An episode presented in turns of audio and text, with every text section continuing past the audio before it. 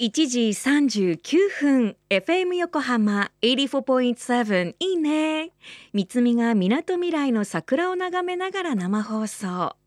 この時間は守ろう私たちのきれいな海。 FM 横浜では世界共通の持続可能な開発目標サステイナブルディベロップメントゴールズ SDGs に取り組みながら海洋ごみなど海の環境問題に着目、湘南に代表される海にまつわる情報を毎日お届けしています。今週も長崎県対馬市で海岸清掃環境保全活動をされている一般社団法人対馬カッパ理事末永道直さんのインタビューをオンエア。日本の中で海洋ごみが最も多く流れ着くと言われている対馬。年間58000立方メートルもの海洋ごみはどのように処分されているんでしょうか。皆さんこんにちは。一般社団法人対馬カッパの理事末永道直と申します。対馬のごみの処分については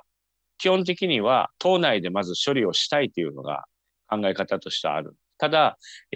焼却施設の問題である、実際にその海ごみの量というのが半端がありませんので、それを全部処分することは今の状態では不可能に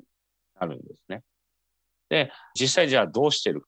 と、対馬にも、クリーンセンターというのがありまして、あるクリーンセンターの一つが海岸漂着ごみを専門的に集める。もう集積場という一箇所はまずあります。で、そこに、私どもが取った、海岸清掃した、ゴミが一箇所に集められる。で、集められた中で、例えば以前であればですね、焼却をしたり、焼却ができない場合は、海外ではないんですけど、例えば、トン袋、そのプレコンバッグのまま、船に乗せて、島外に運んで、焼却施設のある場所で処分をした。その時の処分費っていうのが、一袋あたりですね。だいたい運ぶだけで8000円から9000円ぐらいかかるということになるんです。で、それの、実際に対馬市で拾うゴミという、回収するゴミが海ゴミだけでも、やっぱり年間ですね、8000立方メートルぐらいありますので、それの、出す分、処分費用、単純にかけてもらう。大体概算は出てくる。ただ、今現在はそんなような形で全部をそこで処分してるんで、対馬市もやっぱり SDGs に指定された都市になりました。認定都市になりましたので、リサイクルであったり、そういった環境には配慮したことをやっていこうというような方針がありまして、で、実際、今、テラサイクルジャパン、海ごみであったり、そういったものを、何かしら再利用して、ペットボトルの代わりにですね、使う何かしらボトルとかに成形したり。で、あとは、伊藤忠商事さんが対馬に来られて、そういった皇室のプラスチックに関しては、再資源ということで動いていただいていまして、そういったものに関しては、リサイクルして、使うように処分をしています。それが、年間でいうとでも40トンとか、それぐらいまで増えてきてますので、そういう意味ではですね、小さな一歩ではあるかもしれませんが、だいぶその海ごみというか、リサイクルされるようになってきているのかなという。ただしやっぱり海ごみの一番困るのは、塩分がついていて、汚れてるっていうところなんですよね。例えば一般のゴミであれば、きれいに例えばリサイクルするために洗浄してくれる。で、きれいにして、例えばペットボトルならペットボトルだけを集めて、指定の日に出せば、きれいな状態でリサイクルしやすいと思うんですよ。ただ、海ゴミっていうのは劣化してるというのが一番の問題で、例えば流木であっても、塩分濃度が高いので、簡単には燃やせないんですよね。だからそういった意味では、雨ざらしにして、塩分を抜いて、それから処分をする形になる。そういった作業費、作業効率を考えると、実はリサイクルって